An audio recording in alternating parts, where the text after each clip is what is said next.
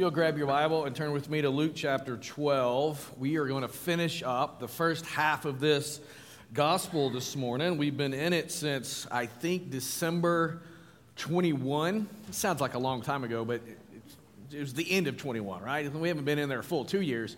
But I, I counted the number of messages that we've had in the first 12 plus, 11 plus chapters, well, no, 12 plus chapters of of um, this gospel, and it's 62. I preached 60 of those. Nate's preached one. Trevor preached one a couple weeks ago, but 62 messages, and we're just halfway through the gospel. So when Jesus comes back, we'll be hitting about chapter 23 of that gospel. Uh, but we're going to take a two month hiatus and uh, do a study that I've just simply entitled In the Church. So we're going to do a study on ecclesiology, we're going to do a study on the church. Uh, in July and August, we're going to do nine messages talking about the church, in the church. What is in the church? And so next Sunday, we're going to begin that study. I know it's a holiday weekend, but uh, if you're not going out of town, which I hope is not most of you, uh, I encourage you to be with us. And we're going to talk about mission in the church. And then we're going to talk about membership in the church and attendance in the church and loving one another in the church, which is important for a whole lot of reasons, but we are uh, really ramping up in the political season of the fall. And so many times, I don't know if that's a big issue here, but we all have varying opinions about everything in life. And so every few years, when there's a strong political season, that can be a little contemptuous in life and even in the church. So, how do we love one another well? Then we'll talk about discipline in the church, authority or leadership in the church then we'll talk about women in the church. I mean, there's one, right? I mean, we as Southern Baptists, we've been tagged the last few weeks that we hate women. And that's just not true. God has been gracious to his church and women. And you go through the Bible, you see all kinds of women do all wonderful things. It's just there are some roles and responsibilities that are gender specific. So we're going to talk about that. Then we're going to talk about ordinances in the church, baptism and the Lord's Supper, and remind ourselves of what those are and why they are important. And then we're going to finish up that last Sunday in August, Lord willing, talking about giving in the church. And why is that important? What is it supposed to look like? How am I supposed to be involved? So I believe this will be very uh, good for us. I think it'll be very um, enlightening for us. So you may be asking the question, Pastor, why are you speaking on this again? I mean, you just did a series on uh, this subject not long ago. I think it was winter before last, so it's been a little while, but it's not been that long. What I want to do is constantly, meaning annually, if not a little bit after maybe between 12 to 18 months, routinely, regularly speaking to this issue because we're finding more and more that uh, people are coming out of our culture, coming out of different denominational backgrounds, and it's important for us to understand what we believe based upon what the Word of God teaches and how that applies and looks in our church. And so we're going to talk about this again. And uh, just not long ago, I was having conversation with uh, uh, a gentleman that's been attending our church for not long at the point at that point, and he just asked me the simple question: Why is church membership important? And uh, I come from a long line of just being in the church and being a member of the church. I've been pastoring for years, and, and, and so for me, it's second nature. Like, what do you mean it's not? How, how is that important? But this day and age in which we're living in, we may not fully understand and grasp the magnitude of what it means to be a member and why that should be important. So, we're going to talk about that over the next two months. Luke chapter 12, uh, find your place there in verse 49. We'll read that in just a moment. I don't think I brought my glasses up here. Blind without them. Uh, yeah, babe, if you could grab those to me. This is my wife, Kara, if you haven't met her. That's right. You know, um, I love history. I love um, war history and, and, battles and generals and strategy and, and all of those things. Some of you are in that same camp with me. But, you know, when you think about empires and how empires were made, when you think about all that, every great empire was made, came into existence through the point of a spear. In other words, they didn't argue their case. They didn't get people to, to coalesce around an idea necessarily. No, it was one king and his kingdom coming against another king and his kingdom, and they duked it out, and the victor took the spoils. And so they built these empires by conquering other kingdoms. Napoleon understood this. That skillful military strategist, that great leader, understood this reality to be true. In fact, he said this, and I quote Alexander, Caesar, Charlemagne, and I myself have founded great empires. Napoleon went on to say, but Jesus alone founded his empire upon love. And to this very day, millions would die for him. He says Jesus Christ was more than a man. Napoleon understood what it took to create and to hold an empire, and it took the end of the spear. But when Napoleon looked at the life of Jesus and the ministry of Jesus, he saw that his kingdom was an upside down kingdom. That it did not come into existence because Jesus led a military conquest, but instead loved people, spoke truth, and transformed people's lives. And so there's no doubt that Christ was more than a man. There's no doubt that his kingdom was and is an upside down kingdom because we understand as we read the text, we read the New Testament, we see that he never, never gathered an army to wage a war. And he never sought to garner political power. In fact, he was retreating from that. I remember last year, last February before last, when we were in Israel, some of us, I remember going to that mountain, that, that hill peak right outside the city of Nazareth when people wanted to put him in position of power and he just passes on through them. He never sought to garner or to align himself with political power. You see, Jesus was truly a man of peace, and yet he is a king with a kingdom that is ever expanding. How can that be? As we've been working through this first 11 and a half chapters of this gospel, this peaceful kingdom has been on display for us to see. We've been watching it, we've been observing it expand. We've seen the king's forerunner. You Remember John the Baptist and how he was predicted and how he was going to come. And there in Luke chapter 1, verse 16, we see that John the Baptist, through his preaching, would turn many of the children of Israel to the Lord their God. He was the forerunner of this king. We saw it in the foretelling of the king's incarnation. Remember that angel, the angel Gabriel, came and he told Mary that Jesus, who would be born to her, would be great and would be called the Son of the Most High, and the Lord God will give him the throne of his father David, and of his kingdom there would be no end. We've seen in this peaceful kingdom in the birth of Jesus as the heavens erupted and the good news of great joy came uh, coming out from the angels who were declaring this that Christ had been born for all the people. We've also seen it in the calling of the disciples that Jesus called to himself. The men that Jesus called to follow him would expand his kingdom, would expand his teaching, would expand his reach. How would they do that? Not through the power of the sword, not through the end of a spear, but through the nets of the gospel. You remember when Jesus called his first disciples, he said, Come follow me, and you will be fishers of men. You're going to take the nets of the gospel, and that's how the kingdom will be expanded. We've seen this kingdom through the teaching ministry of Jesus and his disciples. We've seen how men, women, boys, and girls were drawn into this upside down kingdom through the preaching of the word. Allegiances were changed through persuasion and conviction rather than the threat of the spear.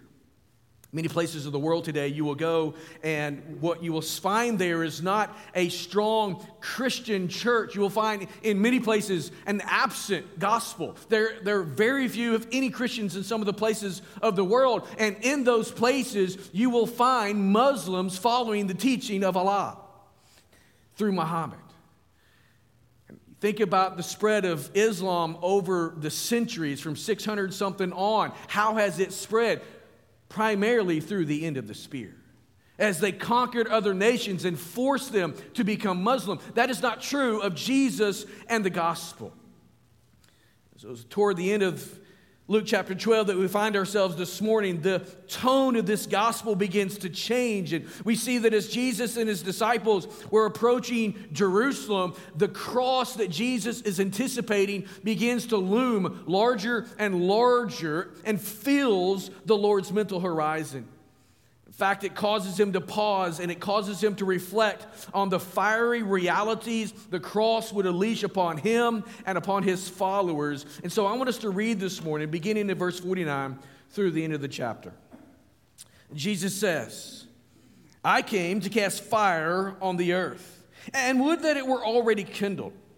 I have a baptism to be baptized with, and how great is my distress until it is accomplished.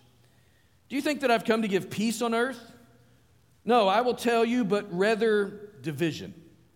For from now on, in one house there will be five divided, three against two, and two against three. They will be divided father against son, and son against father, mother against daughter, and daughter against mother, mother in law against daughter in law, and daughter in law against mother in law. He also said to the crowds in verse 54 When you see a cloud rising in the west, you say at once, A shower is coming. And so it happens.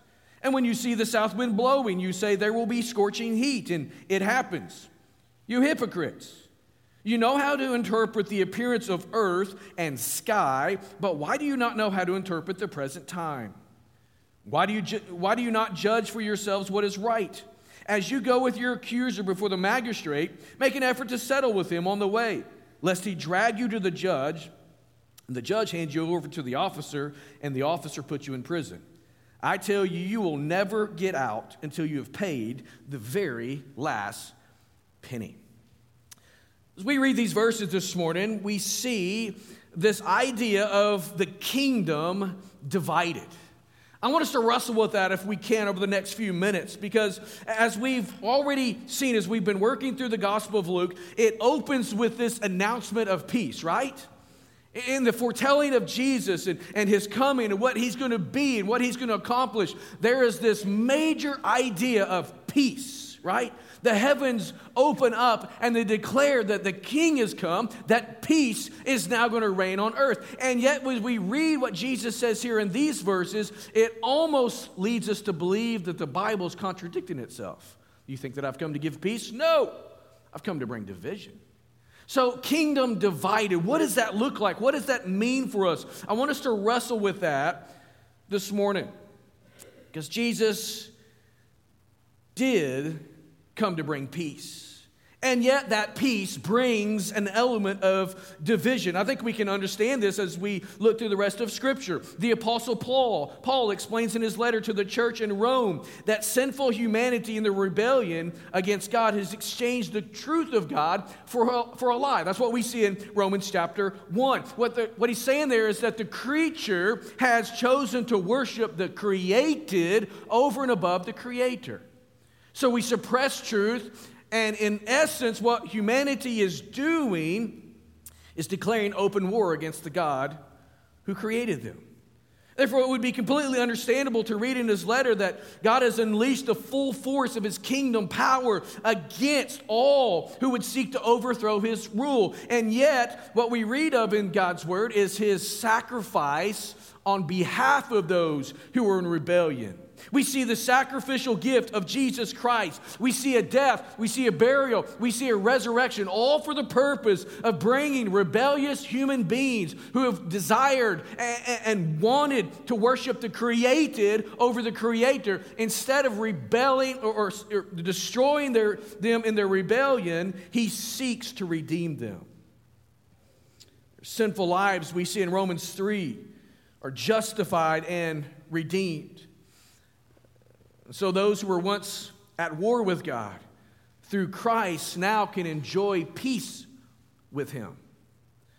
Believers and followers of Jesus Christ enjoy these riches of their King and His kingdom. You see, the reason that has happened and the reason they get to enjoy that is because there's an allegiance that's changed in their life. Romans 1 tells us that in our sinfulness, we continue down this path of suppressing truth, running from truth, rejecting God. But when we see the gospel and believe the gospel and turn from our sin, there's a transformation that takes place. Our allegiances change. We were once allied with the king of this world and his kingdom, but now in Christ, we're allied with him and his kingdom, his kingdom principles. So Jesus' words remind us that there are only two kingdoms in this world. We could go around the world today and take a globe and just kind of spin it and look at all the countries that are represented on that globe. And we could go back through history and, and look at the timeline of, uh, of different kingdoms and empires and all the influences and things that have happened over history from creation till today. And what we would see that while, while there are many kingdoms and many empires, even present day, there are really only two kingdoms. What are those two kingdoms? the kingdom of Christ and the kingdom of this world, led by Satan himself. This worldly kingdom. And so there's only two, two kingdoms there's a heavenly kingdom, there's an earthly kingdom. And so we see here a kingdom divide. Two kingdoms are at odds with one another. That's an understatement.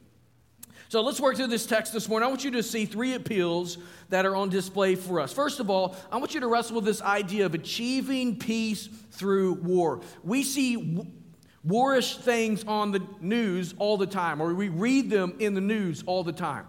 Uh, was away for a wedding Friday night, so I didn't really watch any news Friday into yesterday evening, and I didn't have a clue what was going on in Russia. But apparently, it seems like there was a somewhat of a coup that was taking place where a general, a high ranking general, had some folks with him and he's marching toward Moscow, and somehow that was put down without a shot being fired. So we read of these things happening all the time, that there is war taking place and the threat of war all the time. How do we have peace. Many times we think that peace comes when we just get together and talk it out. But in reality, as you look at history, the majority of peace comes from the tip of the spear. You gain peace by putting down the other aggressor. So as we read verse 49 here, it is disturbing, right? I came to cast fire on the earth and would that it would all it were already kindled that there was already fire burning because that's what I'm desiring to see. So Jesus here declares his intentions, which are to cast fire upon the earth. You think about that image, you think about that picture and his uh, title of being the Prince of Peace. It doesn't look or sound very peaceful. Wielding a flamethrower over the face of the earth and kindling it doesn't seem very peaceful. Amen? I like war stories and I like watching war movies that are true to the, the, the facts of the battles. And so when I think about this fire being kindled over the face of the earth and the idea of maybe of a flamethrower, my mind goes to those images I've seen where American soldiers are using flamethrowers to burn the jungle so they can get through while fighting the Japanese. Or the same thing taking place in our conflict with Vietnam. Those are not peaceful times. So we see two sides to this fire that comes with Jesus. First, when John the Baptist, with John the Baptist, he explained to those who were coming to him for baptism, if you remember this in Luke chapter 3, those who were coming to be baptized by him, he points them to Jesus and says, I'm not the Messiah. I'm not the one you're looking for. He's coming, and he's coming with a baptism with the Holy Spirit and with fire. So, through this baptism that he speaks of, all who would believe would be regenerated. They would be made to be children of God, sealed with the Holy Spirit as that down payment for their salvation. Jesus, here in this image and picture of a fire, is expressing his longing for the fullness of his baptism through salvation to become a reality on the earth. Yet, there's another side of that coin. We read in other places in the New Testament that there's coming a day when this life is over and Jesus returns, and it's time for the judgment, that his judgment will be dispensed upon this earth. How? Through fire. That the heavens and the earth will melt away. We see these pictures in the New Testament that the earth is going to burn with unquenchable fire and be made pure. Jesus was distressed over this baptism. The daunting reality for the Lord was that he first had to be immersed in death before these things took place. Remember, his face is set toward Jerusalem. He's moving in that direction. The cross is getting bigger and bigger and bigger on his horizon. So the one who knew no sin would become sin. Why? So that those who are sinful might become the righteousness of God. That's what Paul explains to us in 2 Corinthians 5. Jesus had to bear in his body the sins of all humanity. He had to experience this separation between he and the Father. As the Father exhausted his wrath upon the sin that he bears on our behalf. So Jesus here feels the full weight of this distress, and he's going to continue to feel it until it is accomplished. I.H. Marshall, as he uh, wrestles with this passage and he's trying to make sense of what's taking place here, he says of Jesus, basically, Jesus is saying this how I am totally governed by this until it be finally accomplished. Jesus' face, in essence, is set toward Jerusalem, and he's moving in that direction, knowing everything that awaits him there.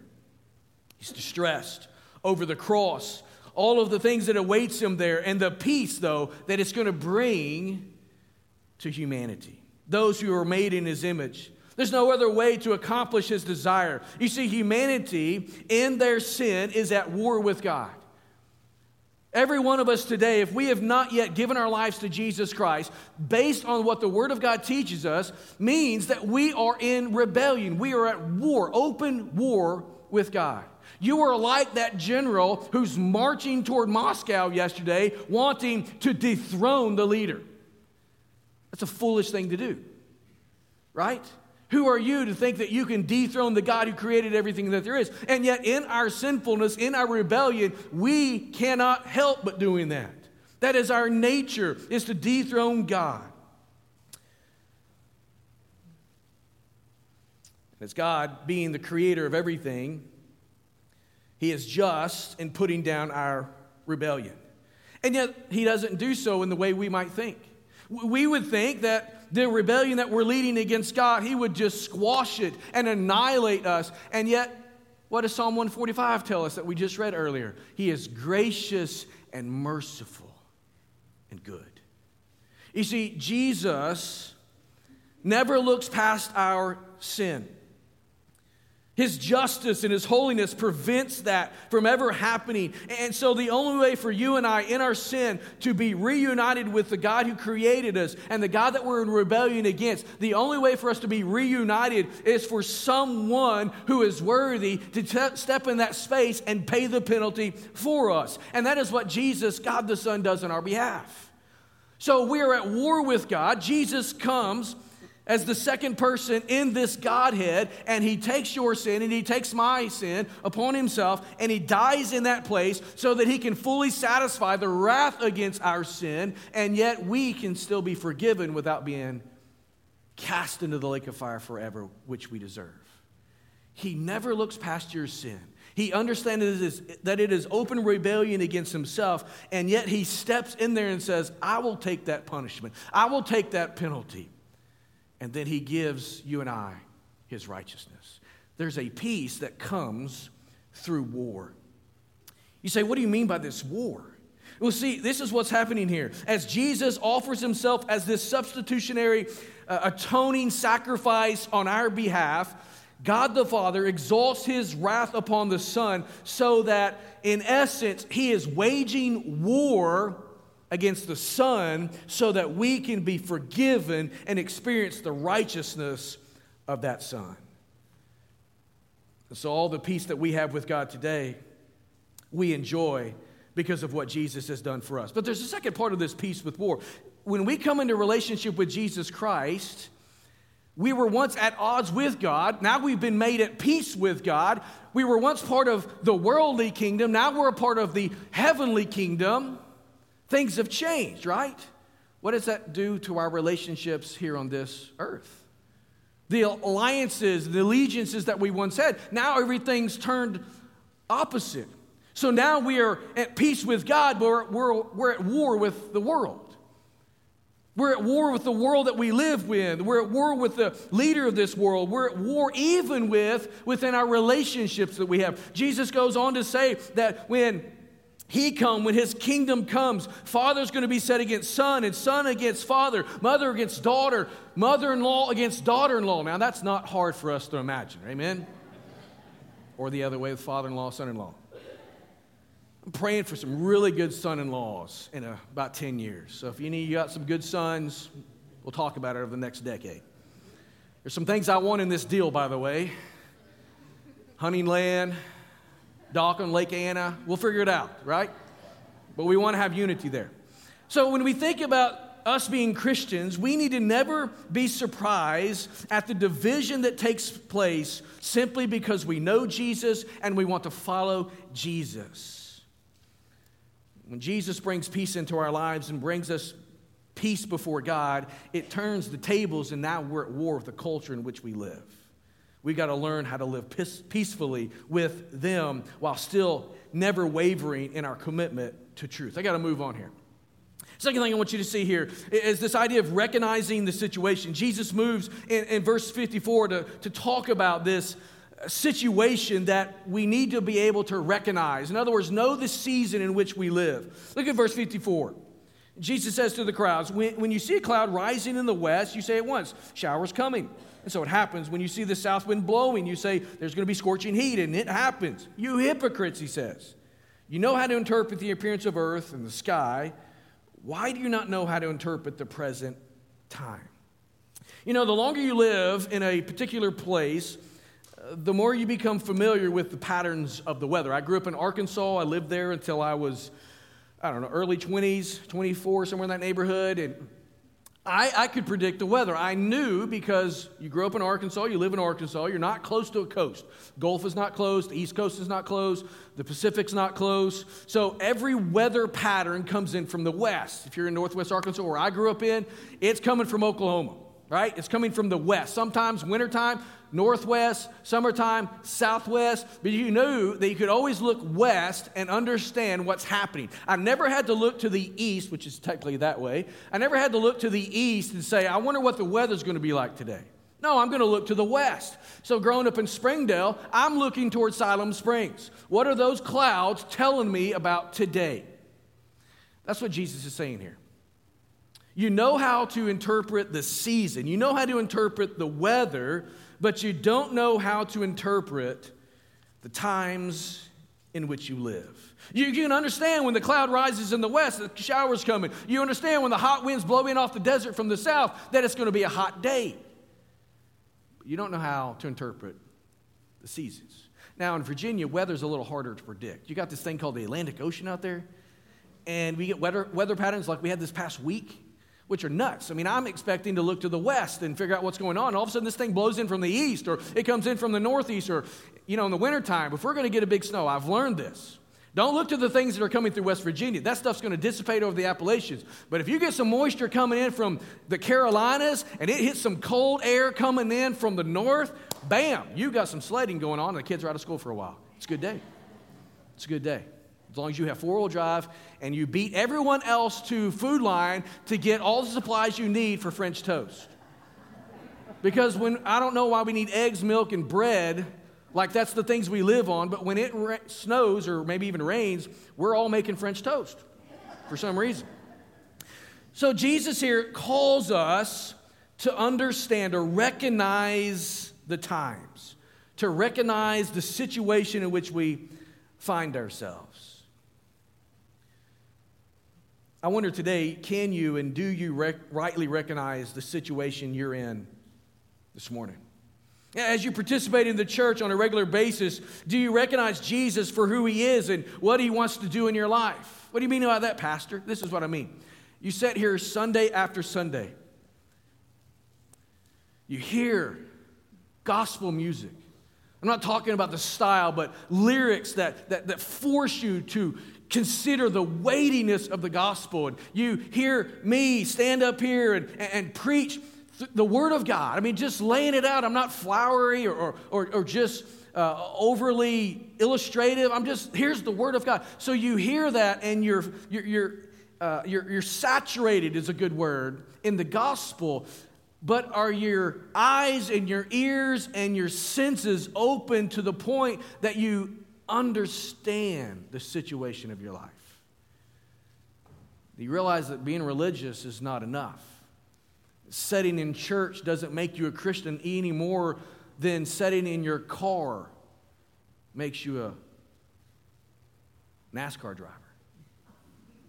All right, well, rednecks. We're from Virginia. We like NASCAR.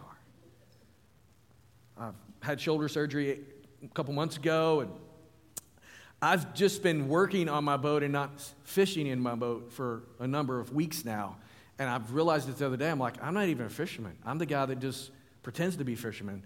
Uh, I got c- clothing that says certain things. Like I, it was a little cool and rainy the other day, and I had to come to a meeting. Uh, and, and, so I put on a sweatshirt so I didn't get drenched and stuff. And it said Lowrance. And I get to this meeting, and this lady's like, "Hey, do you fish?" And I'm like, "How do you know that?" Well, she recognized because her husband fishes too. What that brand is. And so I realized in that moment that I'm the guy that just pretends to fish. That's not really a fisherman because I hadn't been in the lake in so long we can get to that point where we think that we are a Christian and we think that we're walking with God because we go through certain steps and we play the part of being a follower of Jesus without really recognizing the situation in our lives that we're not truly a disciple.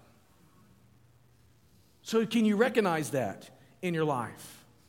This morning, do you need a relationship with Jesus Christ? This morning, if you are in relationship, are you walking at a guilty distance, just kind of going through religious motions, and you need to stop and recognize that situation for yourself? We need to be reminded that there's coming a day when Jesus will return. And when he talks about this fire being dispensed over the earth, that judgment will come. We will all stand and give an account before the Lord as our judge. If you're not in Jesus Christ, you will stand there in your sin and give an account for that. And the Bible's very clear what will take place in your life. You will be cast into the lake of fire for all of eternity. You say, that's not very fair. It's absolutely fair. Because you've sinned infinitely against an infinite God, you will be judged for all of eternity, infinitely. But as a follower of Jesus Christ, if you've allowed Him to step in that space and, and, take your sin upon Himself and you become a part of His kingdom, He bore your sin so that you might now bear His righteousness, you still will give an account. What are you doing with the life of Jesus in your life? Now, you're going to be cast into the lake of fire, but you're not going to be very happy when you stand before the Lord with not a whole lot to offer Him. Recognize the situation. There's a third thing I want you to see this morning. This idea of striking a deal. He goes on in verse 57 and why do you not judge for yourselves what is right? As you go with your accuser before the magistrate, make an offer to settle with him on the way, lest he drag you to the judge and the judge hand you to the officer and the officer put you in prison. I tell you, you will never get out until you've paid the very last penny. That, that, that word there that we translate penny speaks of this, this uh, piece of money in the Jewish culture of that day, which was like a, I mean, just a microscopic amount of money for a day's salary, like 128th or something like that, just pennies. Amen? Like, we can't do anything with a penny. I remember as a kid, if you got enough pennies together, you could go buy something, right? I remember riding my bike down to the convenience store, and I've got like 25 pennies, so I can get something for 25 cents. I can get a couple sticks of bubble gum. You get some pennies together now, and I'm thinking, what do I do with these? I can't do anything with a bunch of pennies. Unless I like get them in a wheelbarrow and I just cart them somewhere to the bank because they're not worth anything. Jesus says judgment's going to be so strict and so precise that you will pay for every last sin. This mini parable that he shares with us here is assuming that all people are guilty and all people are heading for judgment.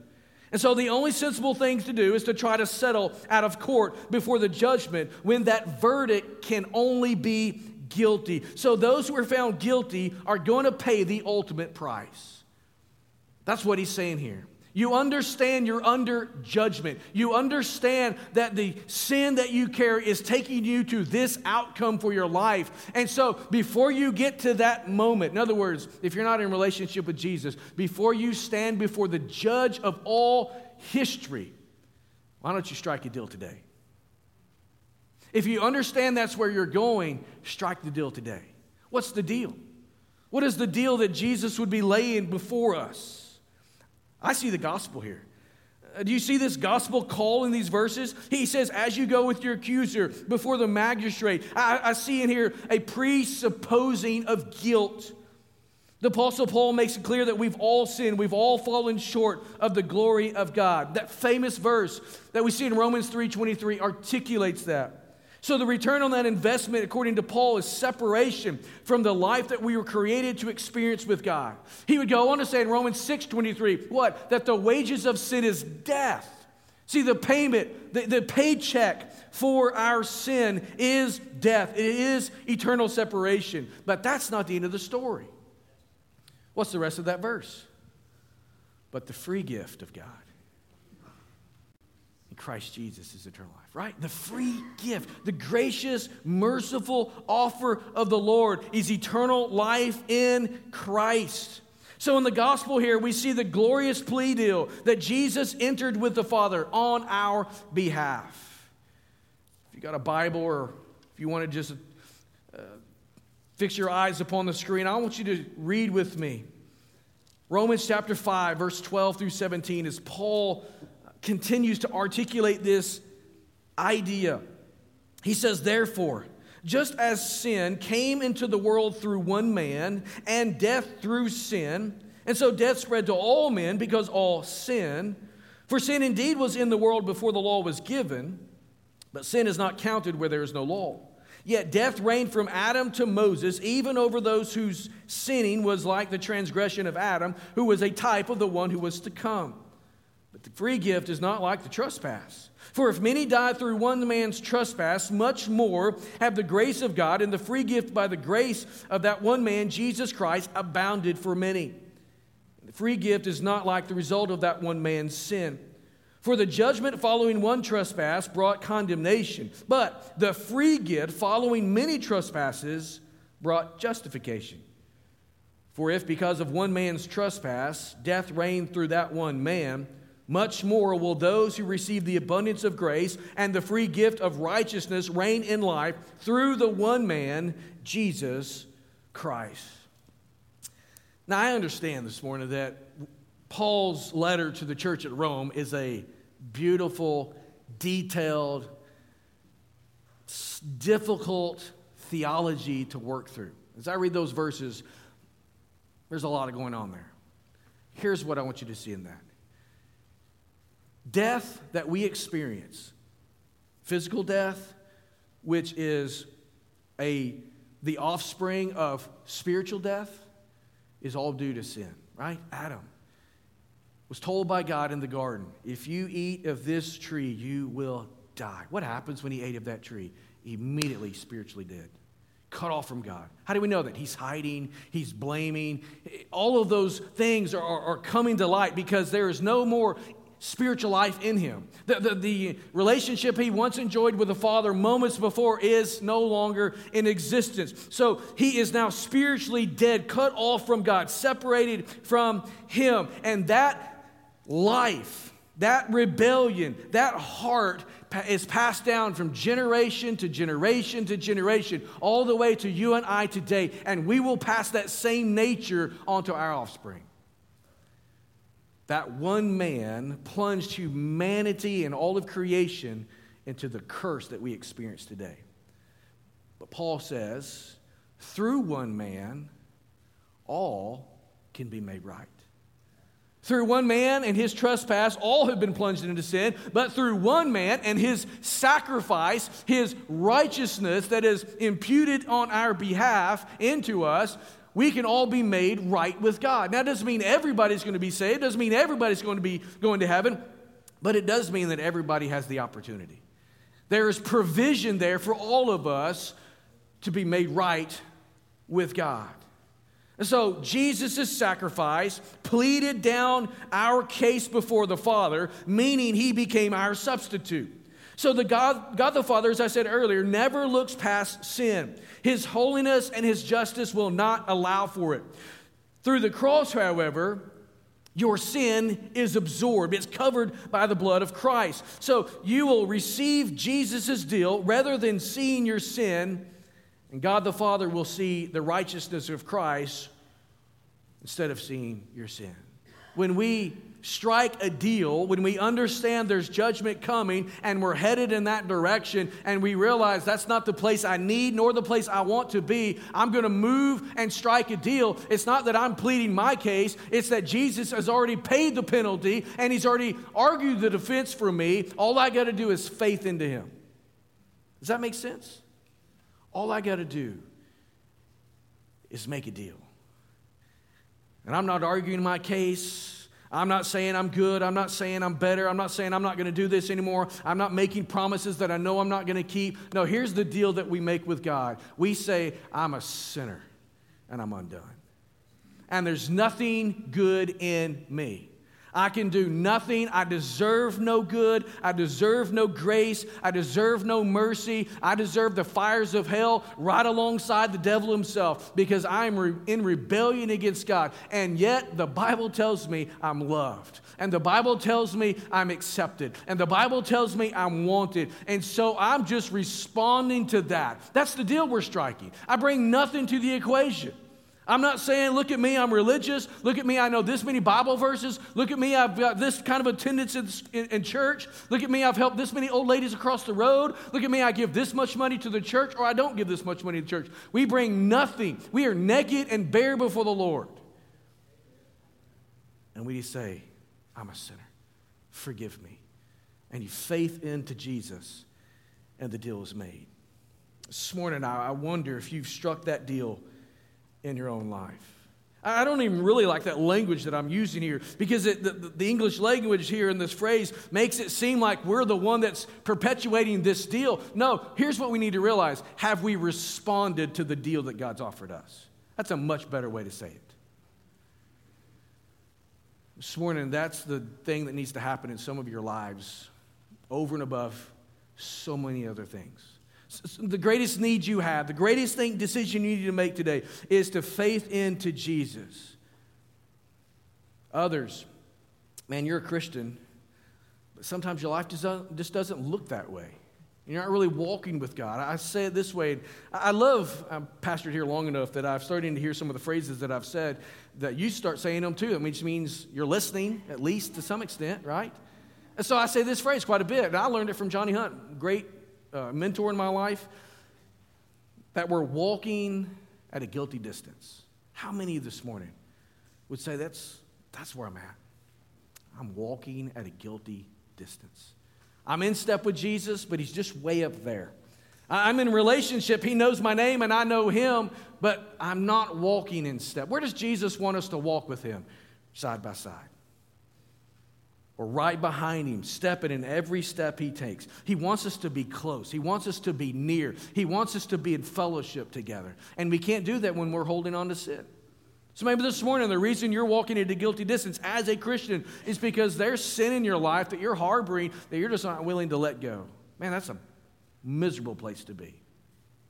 And I pray the Lord to make you more miserable until you get to a place of brokenness and repentance and faithing into Him once again. There's a kingdom divided. Jesus calls us to step away from the kingdom of this world into the kingdom of heaven, step away from sin into the kingdom of forgiveness and grace. And when we do, we need to understand that's going to create divisions in our life, but we want to live at peace with others as we walk in that light. Great empires are made through the point of the spear as that kingdom overthrows other kingdoms and takes people by force, an empire is built. You know, next week we are going to celebrate as Americans the independence of our nation. July 4th, 1776, 56 leaders met in a room for a series of days in Philadelphia and eventually signed what we know to be today as the Declaration of Independence.